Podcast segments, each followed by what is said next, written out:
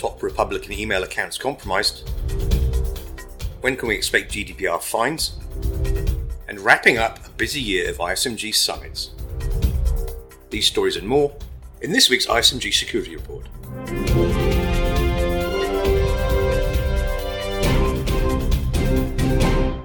Hello, I'm Nick Holland.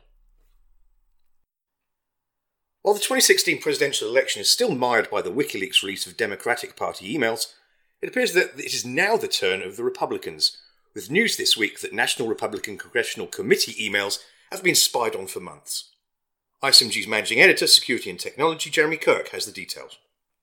In the run up to the midterm elections last month, the hacking front was fairly quiet. Social networks watched diligently for misinformation campaigns, and states kept vigilant watch for signs of election interference. The U.S. government sought to reassure the public of the integrity of voting systems following the tumultuous events of the 2016 presidential election. But on Tuesday, Politico reported that the National Republican Congressional Committee was hacked. Thousands of emails from four senior aides were exposed after their accounts were compromised for several months earlier this year. But few details have been released about the incident, which was investigated by CrowdStrike, which is one of the NRCC security contractors. The emails from the accounts do not appear to have been publicly released. In theory, the NRCC should have been on high alert after the information disclosure and hacking campaign that damaged the Democratic Party two years ago. U.S. intelligence agencies believe that operation was launched on orders from Russian President Vladimir Putin. Politico's report apparently caught senior Republican leadership off guard as the NRCC kept the incident under wraps as the investigation continued. That concealment, Politico reports, was intended to not compromise the investigation. It's unclear when the attackers gained access to the NRCC accounts. Politico quotes anonymous sources as saying the attacker is thought to be a foreign agent, in an email to ISMG, CrowdStrike says it was already contracted by the NRCC to protect its internal corporate network, which was not compromised in this incident. The FBI did not have a comment. The most likely avenue that led to the hacking is phishing. That's when attackers trick victims into divulging their account credentials through fake login pages that appear to be those of legitimate providers.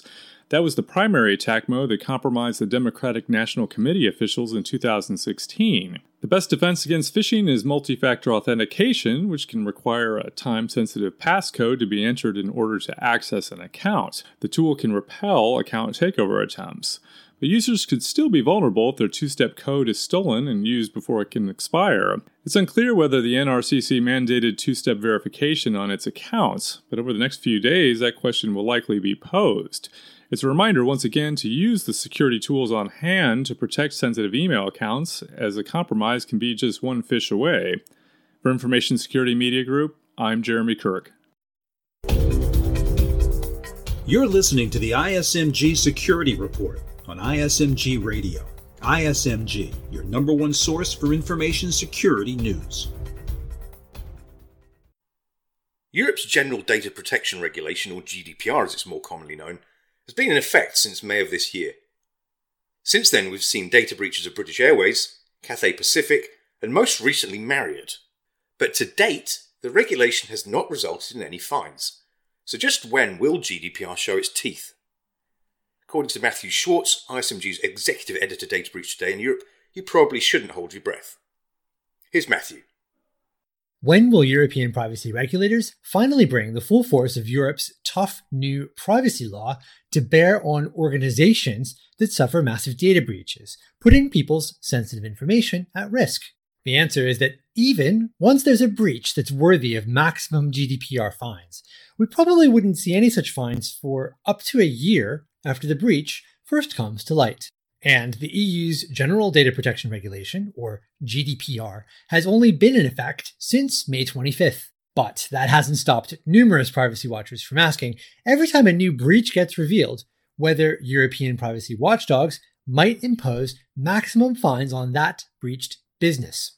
Such questions have been asked following numerous recent breach reports, affecting the likes of everyone from British Airways and Cathay Pacific to Dixons Carphone and, more recently, Marriott. Under GDPR, the new fines are a big deal. Previously, in the UK, for example, the Information Commissioner's Office, which is the country's privacy watchdog, could impose maximum fines of £500,000, which is about $640,000. Since full GDPR enforcement began in May, however, EU countries can impose fines of up to 18 million pounds, equivalent to about $23 million, or up to 4% of an organization's annual global revenue, whichever of the two is greater. Separately, organizations that fail to comply with GDPR's reporting requirements also face fines of up to 9 million pounds, which is about $11 million, or 2% of annual global revenue, again, whichever penalty is greater. But European privacy regulators have made clear that these are not meant to be punitive sanctions. Organizations that try to do the right thing won't be punished simply for failing.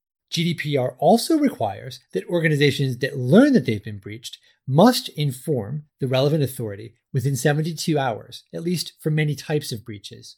Again, this isn't meant to be a gotcha, but rather so regulators can help. So, when might we see maximum sanctions imposed on a company because of its poor data security practices, leading to a breach or other mishandling of Europeans' private data. From a timeline standpoint, taking the UK as an example, before GDPR came into effect, the ICO has only imposed the maximum fine under the Data Protection Act, which was £500,000, on two occasions. Once against Equifax for its massive 2017 breach, and once against Facebook over its poor data security controls, which helped facilitate the Cambridge Analytica scandal. In both cases, the ICO took pains to note that it imposed the maximum penalty because of the egregious nature of the breaches. In addition, it said that both organizations, which are incredibly well resourced and which make significant amounts of money by buying, selling, trading, and storing and processing people's personal data, clearly should have had better information security practices in place. It's also worth noting that the ICO's investigations often take up to a year to conclude, as counted from the day a breached organization first discloses its breach. Such was the case with Equifax, TalkTalk, as well as Uber, all of whom were subject to ICO fines. Hence, even if the Marriott breach, first disclosed on November 30th, becomes one of the first data breach incidents to lead to major fines under GDPR, it's likely that we won't see any such fines for another year. In other words, if you're waiting to see maximum GDPR enforcement, don't plan on anything happening until the latter half of 2019 at the earliest. For Information Security Media Group, I'm Mathew Schwartz. And finally, myself and the rest of the event team have just completed our last ISMG summit of 2018 with a successful and engaging two day breach prevention summit in Washington, D.C. Between sessions, I stole a few minutes of time with Tom Field, ISMG's SVP of editorial, to talk with him about his highlights for the year and what we can expect in 2019. First of all, Tom, how many of these have you done? Oh my, I was counting earlier. I believe that we have done 13 summits in 2018, and that would be in the US, Canada, Sao Paulo, Brazil, yeah. the UK, and in India. So 13 summits in five countries. So that's racking up some air miles for sure. racking, up, racking up some insight for a lot of yeah. people. So, I mean, what, what are the key takeaways? What are they, sort of the highlights for the year as far as you're concerned? Oh, I think that the highlights of this year, as far as our summits go, is that we've been able to bring in some new speakers in each of the regions. I think we've made these unique. Mm-hmm. In some ways, we bring in some speakers of national renown. That could be Avivah Litan of Gartner or Art Coviello, the former chairman of RSA, as, as keynote speakers, and they can come to several events throughout a year. But then we've brought in in each region CISOs from that area people from financial institutions or healthcare entities or government agencies so that there's a, a unique aspect to each one of these. So you could be talking about common issues such as data analytics or the insider threat or ransomware or regulatory compliance, but we're able to have local spin, local contributions on each of those topics. Yeah. I think I might, I'd echo that. Certainly, I've, I've found there's, um, I don't know how many I've done, not as many as you this year, but certainly there is there's a lot of regional variations. So obviously, New York is more financially focused. Uh, the Dallas one was more about sort of uh, critical infrastructure and oil, gas, railroads, so on and so forth. Um, and here in DC, obviously, more public sector. So. Yeah, that, we're at the DC event this week, so we had the executive director of cybersecurity for President Trump's office at the White House here. We've had Ron Ross of NIST and Denyette DePierro of the American Bankers Association.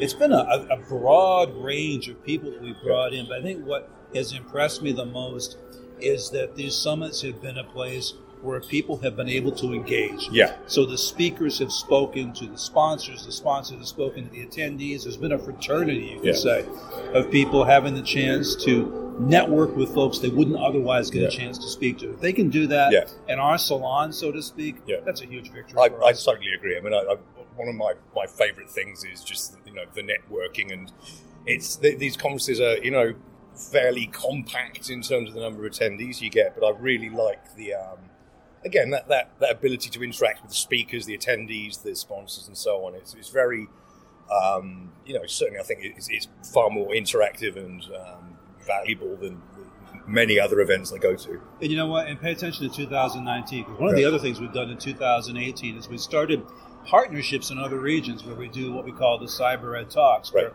we bring the summit format to a region that doesn't speak English necessarily, and we work with a local partner.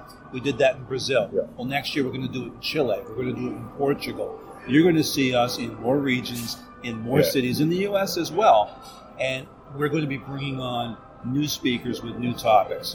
You know, uh, we aren't going to distinguish ourselves if we're talking about what everybody else is Yeah. with the same people that are talking about it elsewhere. So I'm personally on a search right now to bring new people, new voices to our stages. Good. I'm very much looking forward to it. I am Yeah. as well. Yeah, good. Well, thanks for the conversation. Um, let, us wrap up this conference. Nick, happy holidays, and we'll see you in Happy 2019. holidays, Tom. Appreciate it.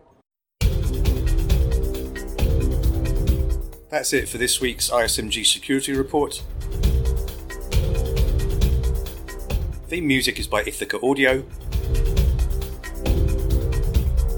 I'm Nick Holland. Catch you next time.